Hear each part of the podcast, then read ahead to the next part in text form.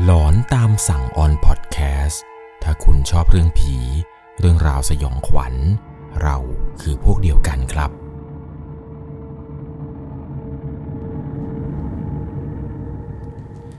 สวัสดีครับทุกคนครับ ขอต้อนรับเข้าสู่ช่วงหลอนตามสั่ง อยู่กับผมครับ 1 1 LC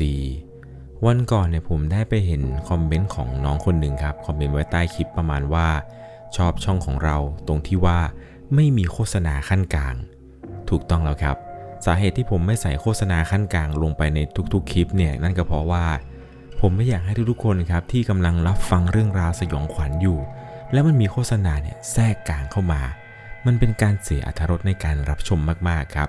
ตัวผมเองเนี่ยสมัยก่อนก่อนที่จะมาอัดคลิปนะครับผมก็ชื่นชอบฟังเรื่องราวสยองขวัญแต่ว่าบางช่องเนี่ยเขามีการใส่โฆษณาขั้นกลางเอาไว้มันก็เลยทำให้ผมเนี่ยรู้สึกว่า การฟังเนี่ยมันเสียอรรถรสไปเยอะพอสมควร ในจุดที่ผีจะออกบ้าง หรือในจุดที่กำลังแบบต้องการที่จะรับฟังต่อเนื่องเนี่ยโฆษณาเนี่ยมันขึ้นมาแทรก ผมก็เลยรู้สึกว่า การใส่โฆษณาขั้นกลางเนี่ยมันเป็นการทำให้รบกวนของผู้ฟังนั่นเอง เลยตัดสินใจว่าทุกๆ คลิปครับที่ผมจะอัพลงเนี่ยผมจะไม่มีการใส่โฆษณาขั้นกลางเลยแม้แต่คลิปหนึ่งหรือถ้าลองย้อนไปฟังเนี่ยจะรู้เลยครับว่าผมเนี่ยไม่เคยใส่โฆษณาขั้นกลางเลย จะมีก็แต่บางทีเนี่ยระบบมันลวนครับ คือมันจะมีการเลือกจังหวะการลงโฆษณาแบบอัตโนมัติให้ แล้วผมเนี่ยลืมปิดไป มันก็เลยทำให้แทรกขึ้นมากลางคลิปนั่นเอง ยังไงนะครับ การทำอะไรแบบนี้เนี่ย ผมก็ต้องบอกตามตรงว่ารายได้ส่วนหนึ่งจากการทำ YouTube เนี่ยมันก็จะลดลง เนื่องจากว่าโฆษณาเนี่ยก็จะไม่ได้ขึ้นบ่อยครับ แต่ถ้าเกิดว่าคลิปไหนเปิดมาเจอมีโฆษณาแล้ว ช่วยรับชมรับฟังโฆษณานั้นหน่อยนะครับ จะได้เป็นการสนับสนุนเพื่อให้ช่อง 1LC ของเราเนี่ยเติบโตกันได้ต่อนั่นเอง เอาละครับ เพื่อไม่ให้เสียเวลา ผมรู้สึกว่าผมจะพูดเปิดมาประมาณสักเกือบจะ 2 นาทีเห็นจะได้แล้วเอาละครับ เรื่องราวความสยองขวัญใน EP นี้ เป็นเรื่องราวที่เกิดขึ้นในโรงเรียนแห่งหนึ่งที่จังหวัดพิจิตรจังหวัดนี้เนี่ยผมก็เล่าเรื่องราวสยองขวัญของผู้ฟังทางบ้านที่ส่งเรื่องราวเนี่ยเข้ามาเนี่ยไปหลายคนแล้วเหมือนกันครับ ไม่เคยคิดเลยว่าจังหวัดพิจิตรเนี่ยจะมีคนเจอเรื่องราวสยองขวัญได้เยอะพอๆกับจังหวัด กาญจนบุรีเลย เรื่องราวในวันนี้ครับมันเกิดขึ้นกับผู้หญิงคนหนึ่ง ในโรงเรียนแห่งหนึ่ง ซึ่งเป็นโรงเรียนชื่อดัง ยังไงแล้วแล้วก็ เรื่องราวต่อไปนี้ ก่อนจะเข้าไปรับชมรับฟังครับ ก่อนอื่นเนี่ยผมต้องบอกก่อนเลยว่า จะต้องใช้วิจารณญาณในการรับชมรับฟังกันให้ดีๆ เรื่องราวในวันนี้ครับถูกส่งมาจากผู้ฟังทางบ้านท่านหนึ่ง ผมขออนุญาตใช้นามสมมุติว่าคุณไนนะครับ คุณไหนเนี่ยส่งเรื่องราวนี้เข้ามา ปัจจุบันเนี่ยเธอครับอายุประมาณ 18 ปีแล้ว เรื่องราวที่จะเล่าให้ฟังนี้ ต้องพาทุกคนย้อนกลับไปในช่วงที่เธอเนี่ยอายุเพียงแค่ 15 ปี มันมีหลายเหตุการณ์ครับเกิดขึ้นกับเธอในช่วงนั้น โดยผมขอจะแบ่งเป็นแบบตั้งแต่ช่วงอายุเธอไปเลยนะครับ ว่าตั้งแต่ที่เจอเรื่องราวสยองขวัญที่โรงเรียนแห่งหนึ่งที่วัดพิจิตรเนี่ยมีอะไร แล้วจบจากโรงเรียนนี้เนี่ยเธอเจออะไรอะไรแบบไหน ยังไงแล้วเนี่ยเรื่องราวเรื่องนี้รับฟังกันต่อเนื่องเลย เหตุการณ์ในวันนั้นครับที่เกิดขึ้นกับเธอเนี่ยโดยความที่ว่าตัวของคุณไนท์เองนี้ ครอบครัวของเธอเนี่ยมีคุณย่าที่เป็นร่างทรงครับ คุณย่าเนี่ยเปิดตำหนักอยู่แห่งหนึ่งในจังหวัดพิจิตรคุณย่าเนี่ยเป็นร่างทรงคอยประกอบพิธีกรรม คอยช่วยเหลือคนละแวกนั้นทำให้ตัวของเธอเนี่ยมันก็มีเซนส์นิดหนึ่งครับในการเห็นผู้ผี หรือเห็นเรื่องราวสยองขวัญ หรือมีการได้ยินเสียง ได้กลิ่น หรือถูกสัมผัสอะไรแปลกๆ มีช่วงหนึ่งครับที่โรงเรียนของเธอเนี่ยจัดงานกีฬาสี บวกกับว่าตัวของเธอเองนี้ เป็นนักกีฬาจำได้ดีว่าวันนั้นเนี่ยตัวของคุณไนท์เองครับ มาโรงเรียนประมาณ6กโมงครึ่งพอมาถึงเนี่ยก็มาเจอเพื่อนคนหนึ่งครับ เพื่อนคนนี้เนี่ยนั่งรอเธอในระหว่างที่เจอเพื่อนเนี่ยเธอก็ทักทายครับ ว่าเป็นยังไงทำไมมารีบมาแต่เช้าจังนู่นนี่นั่นอะไรยังไง เพื่อนคนนี้ครับ ก็ดูหน้าตาดูเคร่งเครียดมากๆ สีหน้าเนี่ยดูเหมือนกับว่า เพื่อนคนนี้ครับ ไปเจออะไรบางอย่างมา เพื่อนก็เริ่มเล่าให้ฟังครับว่า เมื่อคืนก่อน มันฝัน มันฝันว่ามันเจอผีในโรงเรียน ตอนนั้นเนี่ยเธอก็ถามเพื่อนครับว่า แล้วตอนที่มึงเจอมึงเจอยังไงมึงเล่าให้ฟังได้ไหม มันเล่าให้ฟังว่า ในความฝันตอนนั้นเนี่ยเพื่อนคนนี้ครับอยู่ที่ตึก 2 ซึ่งตึก 1 แล้วก็ตึก3เนี่ยมันจะเรียงกันก็คือจะมีตึกหนึ่งตึกสองตึกสามเพื่อนเนี่ยมันฝันเห็นผู้หญิงคนหนึ่ง ผู้หญิงคนนี้เนี่ยกระโดดลงมาจากตึก เธอเนี่ยกระโดดลงจากตึกซ้ำแล้วซ้ำเล่า ตอนแรกเนี่ยในความฝันเพื่อนเนี่ยยืนดู แล้วจู่ๆผู้หญิงคนนี้เนี่ยที่กระโดดลงมา ค่อยๆลุกขึ้น แล้วก็วิ่งกลับขึ้นไปบนตึกใหม่ ผู้หญิงคนนี้พอขึ้นไปบนตึกปุ๊บ เธอก็กระโดดลงมาซ้ำแล้วซ้ำอีก เพื่อนคนนี้ครับบอกกับเธอว่า ในความฝันตอนนั้นเนี่ย เธอไม่ได้เห็นใบหน้าของผู้หญิงคนนี้เลย คล้ายๆกับว่าผู้หญิงคนนี้เนี่ย ไม่มีตา ไม่มีหู ไม่มีจมูก ไม่มีปาก เป็นเพียงแค่ใบหน้าล้นๆเลยครับ ไม่มีอวัยวะใด ๆ เลย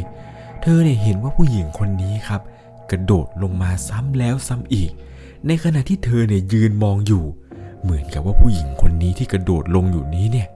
เธอจะรู้ตัวครับว่ามีคนยืนมองเธอ หลังจากรอบสุดท้ายครับที่เธอกระโดดลงมา ผู้หญิงคนนี้ครับ ค่อยๆลุก แล้วก็เดินมุ่งหน้ามาหาเพื่อนเธอ ตอนนั้นเนี่ยผู้หญิงคนนี้ครับเดินมาอยู่ตรงหน้าของเพื่อน แล้วก็จับแขน ลากแขนของเพื่อนครับ ค่อยๆเดินขึ้นไปบนตึกเรื่อยๆเรื่อยๆ เพื่อนเนี่ยเล่าให้ฟังว่า ภาพบรรยากาศบนตึกเนี่ยอะไรต่างๆ นี้ มันเหมือนกับตอนที่เธอเนี่ยมาเรียนบนตึกนี้แบบไม่มีผิด ภาพทุกอย่างเหตุการณ์ทุกอย่างในตอนนั้นเนี่ยเพื่อนกลัวมาก เพราะผู้หญิงคนนี้ที่ไม่มีใบหน้าเนี่ยมาจับแขนเธอ แล้วก็พาเธอเดินขึ้นบันไดไปเรื่อยๆเรื่อยๆเรื่อยๆ จนกระทั่งไปถึงชั้นอะไรสักอย่างหนึ่งตอนนั้นเนี่ยเธอไม่ได้นับ ชั้นนี้เนี่ยรู้สึกว่ามันจะเป็นบรรยากาศที่แบบดูคลึ้มคลึ้มดูเหมือนกับว่าทั้งชั้นเนี่ยจะมีเพียงแค่เธอ แล้วก็ผู้หญิงคนนั้น บรรยากาศรอบๆเนี่ยคือมันดูน่ากลัวมากๆ แล้วอยู่ดีๆ ผู้หญิงคนนี้ครับ ก็กระโดดลงไป โดยที่แขนเนี่ยยังล็อกไว้กับตัวเธอทำให้ตัวของเธอครับล่วงจากตึกลงไปพร้อมกับผู้หญิงคนนั้น พอในจังหวะที่ร่างของเพื่อนเนี่ยกำลังค่อยๆ ตกจากตึก พอถึงพื้นเท่านั้นแหละครับ ตัวของเพื่อนเธอเนี่ยสะดุ้งตื่นขึ้นมา เหงื่อเนี่ยไหลท่วมตัวไปหมด เพื่อนคนนี้ครับเล่าให้เธอฟังไปเนี่ยมันก็ร้องห่มร้องไห้ไป ตัวของคุณนายเองเนี่ยก็เลยปลอบมันครับ บอกว่าเฮ้ยไม่เป็นไรไม่เป็นไร ฝันก็แค่ฝันเว้ยอย่าไปซีเรียสอะไรมากมาย ผีเผลอเนี่ยมันมีก็จริง แต่มันคงไม่มาหลอกเธอหรอก คุณนท์เองเนี่ยก็พยายามปลอบเพื่อนครับ บอกว่าถ้าไม่สบายใจจริงๆ เนี่ย เดี๋ยวเราให้ของขังไป คุณย่าของเราเนี่ยมีตำหนักร่างทรง เราพกได้สายสินอันนี้มา ย่าเนี่ยปลุกเสกมาเองกับมือ คุณนท์เองครับก็ยื่นสายสินของตำหนักที่คุณย่าปลุกเสกอะไรให้เนี่ย ให้กับเพื่อนคนนี้ติดตัวเอาไว้ หวังว่ามันจะไม่เจอเรื่องอะไรแปลกๆ แบบนี้ ตอนนั้นเองเนี่ยเขาก็ไม่ได้ถามเพื่อนหรอกนะครับ ว่าเป็นเพราะอะไรทำไมเพื่อนถึงฝันอะไรแบบนี้ จนกระทั่งครับ ได้มารู้จากปากเพื่อนอีกคนหนึ่งว่า โรงเรียนของเธอที่เธอเรียนอยู่ตอนนี้เนี่ย มันมีเหตุการณ์สยองขวัญเกิดขึ้น คือมีนักเรียนหลายคนครับ เห็นเป็นผู้หญิงคนหนึ่ง อยู่บริเวณอาคารชั้นสามตรงระเบียง หลายคนครับมักจะเจออะไรประมาณอย่างนี้ จะเป็นผู้หญิงคนหนึ่งครับที่ใส่ชุดนักเรียนเก่าๆ บางคนเนี่ยก็เห็นใบหน้า บางคนเนี่ยก็ไม่เห็นใบหน้าเลยครับ เหมือนกับเพื่อนคนนี้ที่เขาเจอในความฝัน ที่ใบหน้าของผู้หญิงคนนี้เนี่ยจะไม่มีอะไรเลยครับ ไม่มีตาไม่มีจมูกไม่มีปากทำให้นักเรียนหลายคนครับ มักจะเจอเรื่องราวสยองขวัญกัน เขาว่ากันว่าช่วงเวลาฝนตก ตอนหกโมงเย็นถ้าลองไปยืนกลางสนามบอลแล้วก็ จะเห็นเป็นผู้หญิงคนนี้นี่แหละครับ ที่เธอเนี่ยจะออกมานั่งเล่นอยู่บนระเบียงของอาคาร ซึ่งในตอนนั้นครับที่เธอได้ฟังจากเพื่อนเนี่ย เธอก็ไม่ได้คิดอะไรหรอกครับ คิดเพียงแค่ว่า สงสัยเรื่องที่เพื่อนเล่าให้ฟังเนี่ย เธอเองเนี่ยคงจะไม่ได้เจอเรื่องอะไรแบบนี้หรอก แต่ใครจะไปรู้ล่ะครับ เรื่องราวแบบนี้ เราจะรู้ได้ยังไงว่าเรานั้นจะไม่เจอ จนกระทั่งครับ คุณไนท์เองเนี่ยมีอยู่วันหนึ่งครับที่เธอเนี่ยต้องอยู่ซ้อมกีฬาจนเย็นมากในวันนั้น ประมาณ5โมง50 เห็นจะได้จำได้ดีครับว่าตอนนั้นเนี่ยคนในโรงเรียนนักเรียนในโรงเรียนเนี่ยเหลืออยู่ประมาณ 4-5 คน บวกกับว่าตอนนั้นเนี่ยมันค่ำไว ฝนเนี่ยก็เริ่มมีท่าทีที่จะตก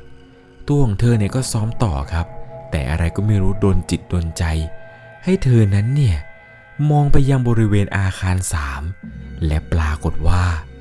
เธอก็ได้เห็นผู้หญิงคนหนึ่งจริง ๆครับ ผู้หญิงคนนี้เนี่ย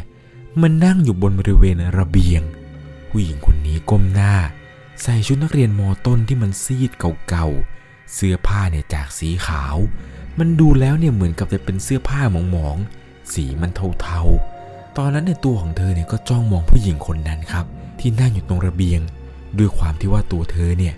กลัวว่าผู้หญิงคนนั้นเนี่ยจะตกลงมาจากอาคาร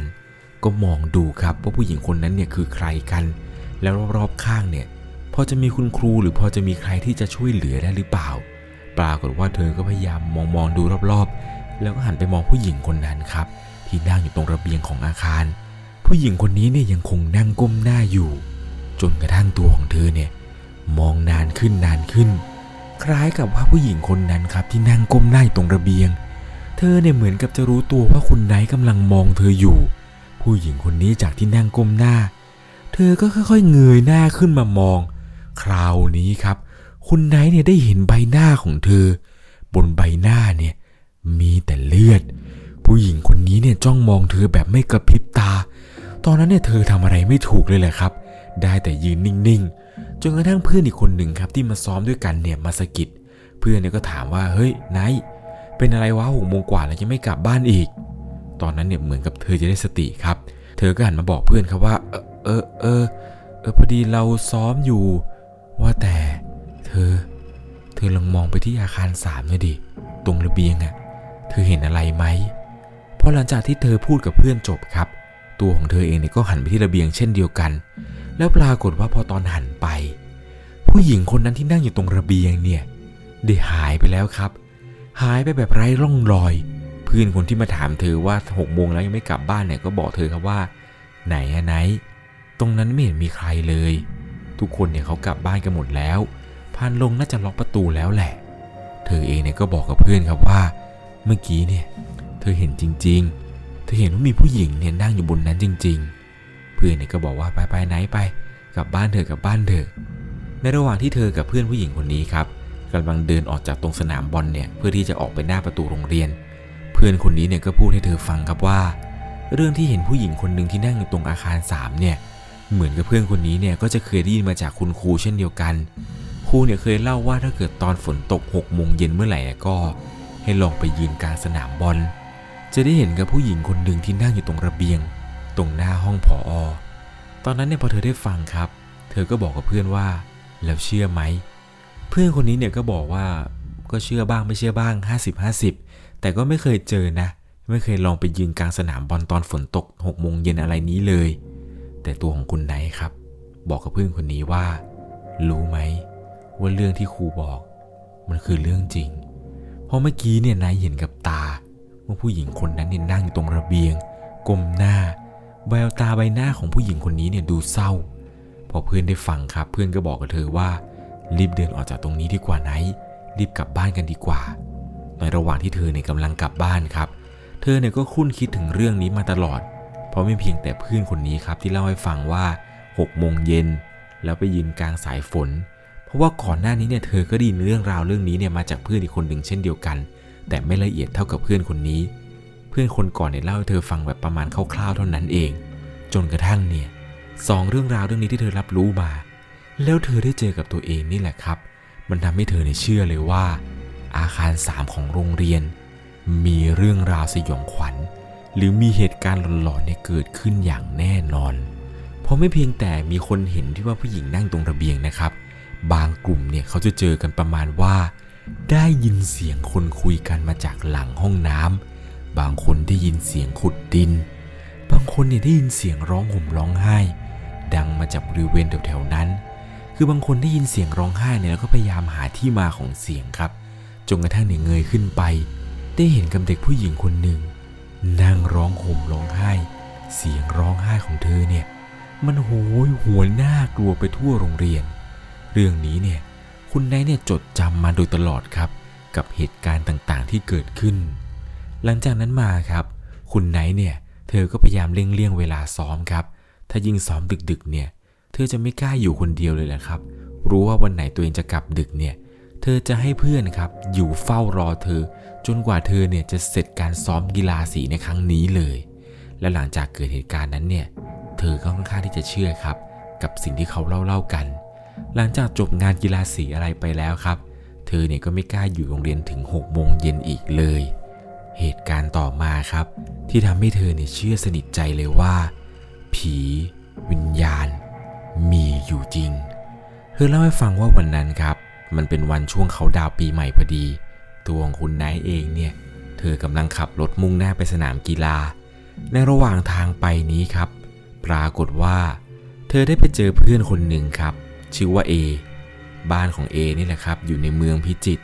มันจะสามารถเข้าออกได้สองทางคือทางในเมืองผ่านที่ห้าง กับอีกทางหนึ่งคือจะผ่านสวนกับสนามกีฬา วันนั้นครับที่เจอเอเนี่ย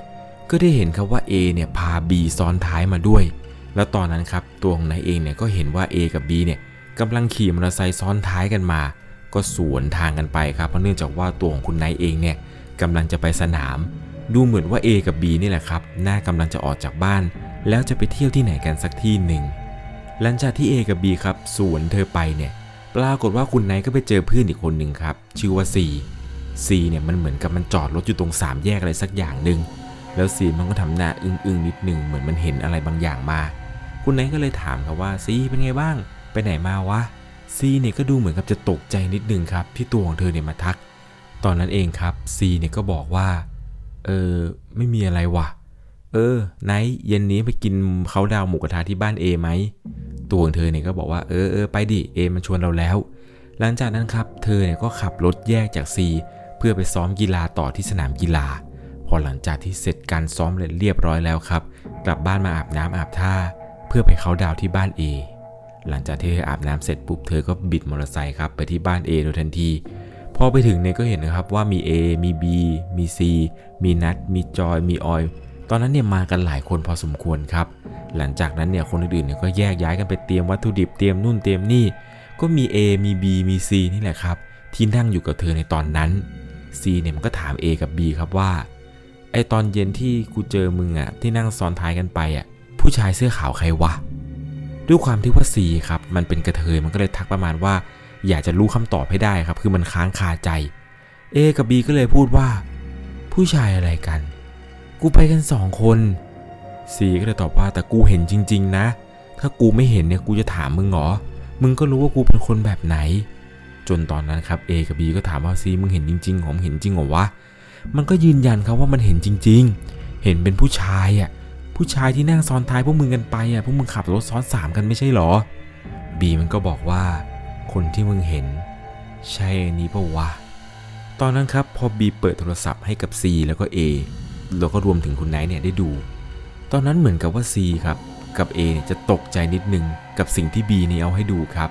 เพราะเนื่องจากว่า B เนี่ยครับเอาภาพภาพหนึ่งโทรศัพท์เนี่ยให้ได้ดูครับ ภาพในตอนนั้นคือเป็นภาพที่ B กับ A กำลังนั่งเล่นกันอยู่ใต้ต้นไม้ต้นหนึ่งครับในสวนสาธารณะตรงนั้น B เนี่ยหยิบโทรศัพท์ขึ้นมาเซลฟี่แล้วก็ติด A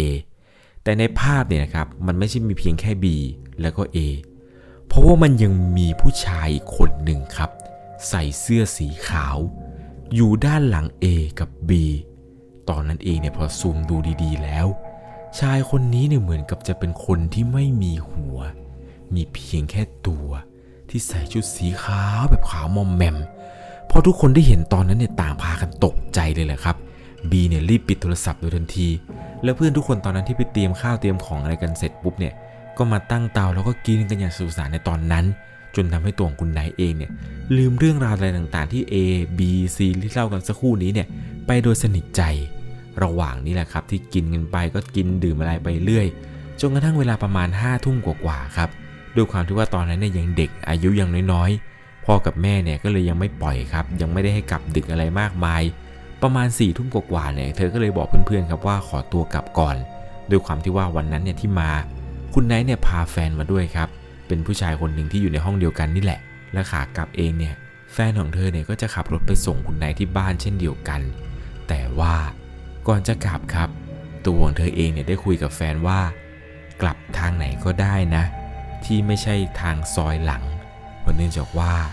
ทางซอยหลังนี่แหละครับ เป็นจุดที่ A กับ B เนี่ยเจอเรื่องราวแปลกๆ มันจะผ่านสนามกีฬาแล้วก็จะผ่านสวน ตัวของคุณนายเองก็เลยบอกกับแฟนครับว่าอ้อมไปอีกทางหนึ่งเลยนะ ไปผ่านที่ไปผ่านห้างอะไรนั่นแหละ เพื่อที่จะไม่อยากเจอ คุณนท์ก็เล่าให้ฟังครับว่าเพื่อนของเขาเองเนี่ยไปเจออะไรกันมา A กับ B ไปเจอนู่นนี่นั่นอะไรยังไง แฟนเนี่ยก็บอกโอเคโอเคโอเค งั้นเดี๋ยวเราออกทางห้างก็ได้ ในขณะที่ขับรถออกมาจากบ้าน A นี่แหละครับ ตัวของเธอเองกับแฟน ก็กระหนุงกระหนิงคุยกันไปเรื่อยไปนู่นนี่นั่นอะไรกันไปครับ จนมันจะมีรถเนี่ยสวนมา คุณนท์เองเนี่ยก็เลยพูดขึ้นมาว่า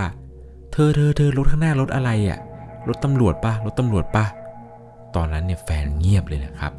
แฟนของเธอที่เป็นคนขี่อยู่เนี่ยไม่ได้ตอบอะไรจนกระทั่งรถที่สวนมาเนี่ยนะครับ ที่เธอเห็นมาไกลๆเนี่ย มันไม่ใช่รถตำรวจครับ แต่มันคือรถกู้ภัย รถปอเต็กตึงครับ วิ่งเปิดไซเรนมาแต่ไกล สิ่งที่มันพีคกว่านั้นคือพอในจังหวะที่รถเนี่ยวิ่งเข้ามาใกล้พวกเธอมากขึ้น ใบหน้าในรถตรงกระจกเนี่ย ด้วยความที่ว่ามันไม่ได้มืดมาก คือตอนนั้นเนี่ยเธอหันไปเห็นพอดี ว่ามันมีคนครับ เอาหน้าเนี่ยมาติดกับกระจก เป็นการเอาหน้ามาติดกับแนบชิดเลยนะครับ ใบหน้านั้นที่แนบอยู่ตรงกระจกหลังรถเนี่ย ตรงตำแหน่งตรงนั้นเหมือนกับจะเป็นที่เขาเอาไว้ใส่แบบร่างของคนที่ประสบอุบัติเหตุนั่นแหละครับ ในขณะที่รถคันนี้กำลังวิ่งสวนกันไป คุณไนท์เนี่ยได้หันไปเห็นครับว่า มันมีร่างร่างหนึ่งนี่แหละครับ เอาหน้ามันแนบกับกระจก และแบบชิดๆเลยนะครับ แล้วร่างนี้เนี่ยมันก็ยิ้มให้จนปากเนี่ยฉีกจนไปถึงใบหู ดวงตาเนี่ยคือเบิกโพมากๆ แต่ในรถเนี่ยไม่เห็นมีใครสักคนเลย เห็นเพียงแต่ใบหน้าใบนี้นี่แหละครับ ที่เอาหน้าเนี่ยมันแนบกับกระจกหลังรถไว้ ตอนนั้นเนี่ยเธอเริ่มสติแตกแล้วนะครับ ด้วยความที่ไม่ได้เจอหรือเห็นอะไรแบบนี้แบบจะจะๆแฟนเนี่ยก็เลยพูดว่าไนท์ไนท์อย่าพูดอะไรนะ เดี๋ยวถึงบ้านค่อยคุยกัน ตอนนั้นเนี่ยทำให้เธอรู้ทันทีเลยครับ ว่าแฟนเนี่ยก็น่าจะเห็นอะไรบางอย่างมาเหมือนกันจนกระทั่งพอรถของพวกเธอครับขี่ไปเรื่อยๆเรื่อยๆพอมาถึงยังตรงศาลาหน้าบ้าน เธอเนี่ยก็ได้บอกให้แฟนนี่แหละครับ จอดจอดจอดตรงนี้ เดี๋ยวพ่อกับแม่เนี่ยจะได้ไม่เป็นห่วง ตอนนั้นครับก็เลยถามครับว่า สิ่งที่เธอบอกว่าถึงบ้านค่อยคุยกันอะ เธอเจออะไรหรือเปล่า เธอเห็นอะไรไหม แฟนเนี่ยก็เล่าให้ฟังครับว่า เมื่อกี้ตอนที่เราขับรถสวนรถปอเต้ตึงอะ เราเห็นคนหัวขาด ตอนนั้นครับ เธอก็งงมากว่าทำไมเธอกับแฟนเนี่ยเห็นไม่เหมือนกัน เธอก็เลยเล่าเรื่องราวที่เธอเจอให้ฟังนี่แหละครับว่า แต่เธอเนี่ยเห็นเป็นคนคนหนึ่งเอาหน้ามาแนบกับกระจกรถ ตอนนั้นครับ แฟนเนี่ยเหมือนกับจะตกใจเล็กน้อย แฟนบอกว่า ไอ้ที่หน้าแนบกระจกรถอะเราก็เห็นเหมือนกัน เห็นเหมือนกับนายนี่แหละ แต่ไอคนที่เราบอกว่าเห็นคนไม่มีหัว เราไม่ได้เห็นในรถนะ แต่เราเห็นยืนอยู่ข้างทาง ตอนนั้นครับตัวของเธอเนี่ยถึงกับขนลุกเลยครับ กับสิ่งที่แฟนเนี่ยไปเจอมาเพราะว่าเธอเนี่ยเห็นผู้ชายคนนั้นที่อยู่ตรงกระจกหลังรถแล้ว มันหลอนมากๆเนี่ย แฟนของเธอเนี่ยดันเจอเรื่องที่มันน่ากลัวกว่า ตอนนั้นเนี่ยเธอก็พูดประมาณว่า อย่าอย่าบอกนะ ว่าเธอเห็นเหมือนกับที่ A กับ B มันเจออะไรกัน แฟนเนี่ยก็บอกว่าผู้ชายคนนั้นที่ไม่มีหัวเนี่ยเขายืนแบบยืนให้เห็นตลอดทางเลยนะ ตอนนั้นครับในระหว่างที่เธอกำลังคุยกับแฟนอยู่ถึงเรื่องราวต่างๆ ที่เจอกันมาเมื่อสักครู่เนี่ย พ่อกับแม่เธอก็ออกมาจากบ้านพอดีครับ แล้วก็เรียกให้เธอเข้ามาในบ้านได้แล้ว เพราะเนื่องจากว่ายืนคุยกับแฟนคนนี้เนี่ยนานแล้ว แฟนเนี่ยก็ขับรถออกไปครับ ก่อนไปก็อำลาล่ำลาอะไรกันเสร็จเรียบร้อย เธอเนี่ยก็เดินเข้าไปในบ้าน หลังจากนั้นครับก็อาบน้ำอาบท่าเตรียมตัวที่จะเข้านอน ค่ำคืนนั้นครับ ในระหว่างที่เธอเนี่ยกำลังจะล้มตัวลงนอน ปรากฏว่า เธอได้ยินเสียงคนคนหนึ่งครับ เป็นเสียงผู้ชายแก่ๆเรียกเธอ เป็นเสียงเรียกแบบแหบๆแห้งๆประมาณว่าไหนไหน ตอนแรกเนี่ยเธอตอบกลับไปครับว่าจ้าว่าไงจ้ากลับมาแล้วหรอป้า แต่ปรากฏว่าพอเธอพูดไปครับ เสียงเนี่ยเงียบ เธอเนี่ยนึกว่าพ่อเรียกครับ คิดว่าพ่อเนี่ยกลับมา แล้วก็เรียกหาเธอ แต่พอเธอขานกลับไป ก็ไม่ได้ยินเสียงพ่อครับ เธอก็เลยลงมาดูข้างล่าง ก็ได้ไปเจอครับว่าแม่เนี่ยกำลังนั่งดูทีวีอยู่ ก็ถามแม่ครับแม่แล้วพ่อไปไหน แม่บอกว่าพ่อยังไม่กลับมาเลยไนท์ มีอะไรเหรอลูก เธอเนี่ยตกใจเลยแหละครับ แล้วเมื่อกี้เนี่ยใครเรียกเธอ เธอก็เลยรีบวิ่งกลับเข้าไปในห้องครับ แล้วก็คุมโป่งนอนพยายามข่มตาให้หลับ จนกระทั่งครับ เธอเนี่ยหลับไป แล้วก็เหมือนกับว่าช่วงประมาณตีหนึ่งกว่าๆเนี่ยเธอเนี่ยต้องสะดุ้งตื่นขึ้นมาเพราะเนื่องจากว่าเธอได้ยินเสียงเรียกอีกแล้ว รอบนี้เนี่ยมันดังอยู่ตรงหน้าต่างของห้องนอน ห้องที่เธอนอนเนี่ยอยู่บนชั้นสองแล้วด้วยความที่ว่าเธอเนี่ยได้ยินเสียง ธอเลยตัดสินใจครับคว้าไฟฉายที่อยู่ใกล้ตัวที่สุดเนี่ย เปิดแล้วก็สาดส่องไฟฉายไปทั่ว แต่ก็ไม่ได้เจอใคร เธอเนี่ยก็ปิดไฟฉายแล้วก็นอนต่อจนกระทั่งถึงเวลาประมาณตีสองสามสิบเจ็ดนาที เธอเนี่ยตื่นขึ้นมาเป็นครั้งที่สามเพราะเนื่องจากว่าครั้งนี้ครับ เสียงเรียกชื่อเธอเนี่ยมันดังมากๆ เสียงนี้เนี่ยมันดังเหมือนมันอยู่ข้างหูเธอเลย อเธอได้ยินเสียงเรียกนี้แหละครับว่าไหน เธอเนี่ยรีบตื่นขึ้นมาแล้ววิ่งออกจากห้องของตัวเอง มาเปิดไฟทั่วบ้านเลยนะครับ ในค่ำคืนนั้นในเวลาตีสองสามสิบเจ็ดนาทีเนี่ย บ้านของเธอเนี่ยสว่างจ้าไปหมด เนื่องจากว่าเธอเนี่ยกลัวมากครับกับเสียงเสียงนั้น ในระหว่างที่เธอเนี่ยกำลังยืนอยู่กลางบ้าน ปรากฏว่ามันมีเสียงเหมือนกับเป็นเสียงแก้วตกแตก เสียงดังลั่นบ้าน จนเธอเนี่ยนะครับกรีดออกมา แม่เนี่ยต้องตื่นขึ้นมาในกลางดึกเพื่อลงมาดูครับว่าเธอเนี่ยเป็นอะไร แม่ก็งงครับว่าตัวของคุณนายเองเนี่ยเป็นอะไรทำไมถึงออกมาจากห้องในเวลากลางดึกกลางดื่นแบบนี้ แม่เนี่ยก็มาถึงก็มาปลอบเธอครับว่านท์เป็นอะไรลูกไม่เป็นไรนะไม่เป็นไรนะ เจออะไรมาเล่าให้แม่ฟัง ตัวของเธอเนี่ยก็เล่าให้แม่ฟังเลยแหละครับ กับสิ่งที่เธอเนี่ยเจอมาทั้งหมดพอแม่ได้ฟังเนี่ยแม่ก็เงียบครับ และแม่ก็บอกว่าคืนนี้เนี่ยไปเข้าไปนอนกับแม่กับพ่อในห้องเลย พอเช้ามาครับพ่อกับแม่เนี่ยก็พาตัวของเธอนี้ ไปทำบุญที่ส่วนกุศลให้กับสิ่งต่างๆ ที่มันตามเธอมา แม้ว่าเธอจะไม่รู้ครับ ว่ามันตามมาเพราะอะไร ตามมาจากที่ไหนทำไมต้องตาม เธอเองเนี่ยก็ทำบุญที่ส่วนกุศลไปให้ครับพร้อมกับบอกรูปพันสันฐานอะไรต่างๆ นานาว่า คนที่เธอเห็นเสียงที่ได้ยินเนี่ยเป็นยังไงนู่นนี่นั่นอะไรไป ตัดภาพมาที่แฟนของเธอครับ ในค่ำคืนนั้น หลังจากที่ส่งเธอเสร็จแล้วขี่มอเตอร์ไซค์กลับบ้านไป ปรากฏว่าในค่ำคืนนั้นครับ แฟนเนี่ยโดนหนักกว่าเธอ เพราะเนื่องจากว่าแฟนนี่แหละครับ ในขณะที่นอนอยู่ เขาเหมือนกับจะโดนคนแก่ๆ มันนั่งค่อมร่างของเขาไว้ มืออันเหี่ยวย่นของคนแก่คนนั้นเนี่ย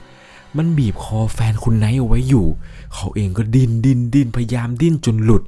สุดท้ายครับลุกขึ้นมาได้เนี่ยพนมมือสวดมนต์กี่บทต่อกี่บทก็ไม่รู้ครับ จนกระทั่งเนี่ยเขาเนี่ยตัดสินใจล้มตัวลงนอนอีกที รอบนี้ครับไม่ได้เห็นคนแก่คนนั้นเนี่ยมันนั่งทับอกและบีบคออีก แต่ปรากฏว่า ได้ยินเสียงครับ เป็นเสียงเรียกแบบเป็นเสียงแหบๆแห้งๆเนี่ยเรียกชื่อเขาตลอดทั้งคืน พอได้ฟังเรื่องที่แฟนเล่าเนี่ย ตัวของคุณนายเองก็เล่าให้ฟังครับว่าเขาเองก็เจอเรื่องแบบนี้มาเหมือนกัน หลังจากนั้นเนี่ยก็บอกให้แฟนนี่แหละครับ ไปทำบุญที่ส่วนกุศลซะหลังจากทำบุญที่ส่วนกุศลให้เขาแล้วเนี่ยแหละครับ ก็ไม่ได้เห็น หรือพบเจอเรื่องราวอะไรแปลกๆอีกเลย นี่ก็เป็นอีกประสบการณ์หนึ่งครับ ที่เธอเนี่ยจำฝังใจเลยแหละครับ กับสิ่งที่เธอนั้นไปเจอมาทำให้เธอนี่แหละครับ เชื่อสนิทใจเลยว่า ผีหรือวิญญาณ มันมีอยู่จริงยังไงนะครับ เรื่องราวนี้เนี่ยผมต้องบอกทุกคนเลยว่าต้องใช้วิจารณญาณในการรับชมรับฟังกันให้ดีๆยังไงนะครับ เรื่องราวสยองขวัญอะไรต่าง ๆ นี้เนี่ยมันคือเหตุการณ์จริง ๆ ที่เกิดขึ้นกับผู้ฟังทางบ้านจริง ๆ ครับ ที่ได้ส่งเรื่องราวความสยองขวัญนนี้เข้ามาและหลายคนเนี่ยมักจะคอมเมนต์ว่าเรื่องนี้แต่งหรือเปล่า เรื่องนี้เนี่ยทำไมดูเหมือนเรื่องแต่งจัง ผมก็ต้องบอกทุกคนตามตรงครับว่า เรื่องราวต่างๆที่ผมเล่าให้ฟังนี้เนี่ย ผมเองเนี่ยไม่ได้เป็นคนไปเจอมา แล้วผมเองนี่แหละครับก็ไม่ได้แต่งด้วย เรื่องทั้งหมดที่คุณได้ฟังในหลอนตามสั่งเนี่ย มันเป็นเรื่องที่หลายๆ คนเขาไปเจอมา แล้วก็ส่งเรื่องราวนี่แหละครับมาทางแฟนเพจ Facebook 1LC ผมเองเนี่ยมีหน้าที่ขัดเกลาแล้วก็เล่าเรื่องราวที่ทุกคนเนี่ยส่งเข้ามา ให้กับทุกๆคนนี่แหละครับ ได้รับฟังกันยังไงนะครับ หากผิดพลาดประการใดอะไรยังไง ผมก็ต้องขออภัยด้วยนะครับ เพราะเนื่องจากว่าหลายๆสิ่งหลาย ๆ อย่างที่ผมเล่าออกมาเนี่ยอย่างบางสถานที่เนี่ยคนในพื้นที่บอกว่าไอ้จุดที่ผมเล่าให้ฟังเนี่ยบางทีมันก็ไม่เห็นจะเจอเลยนู่นนี่นั่นอะไรยังไง ซึ่งผมเองเนี่ยไม่รู้หรอกครับว่าตรงนั้นเนี่ยมันมีหรือไม่มียังไง ผมเนี่ยทำหน้าที่ในการเป็นนักเล่าที่ดี เล่าเรื่องราวหลอนๆให้กับทุกคนได้รับฟังเพียงแค่แนวนี้จริง ๆ ครับไม่ได้มีเจตนาที่จะรบหลู่หรือมีเจตนาที่แบบว่าจะมาแต่งเรื่องเพื่อให้ทุกคนเนี่ยหลงเชื่ออะไรใด ๆ เลยยังไงนะครับ ก่อนจากกันไปในค่ำคืนนี้ ถ้าคุณชอบเรื่องผี เรื่องราวสยองขวัญ เราคือพวกเดียวกัน ขอให้ทุกคนครับ นอนหลับฝันดี ไม่เจอผี สวัสดีครับ สามารถรับชมเรื่องราวหลอนๆเพิ่มเติม ได้ที่ YouTube Channel 1 LC ยังมีเรื่องราวหลอนๆที่เกิดขึ้นในบ้านเรา รอให้คุณแนนได้รับชมอยู่เลยครับ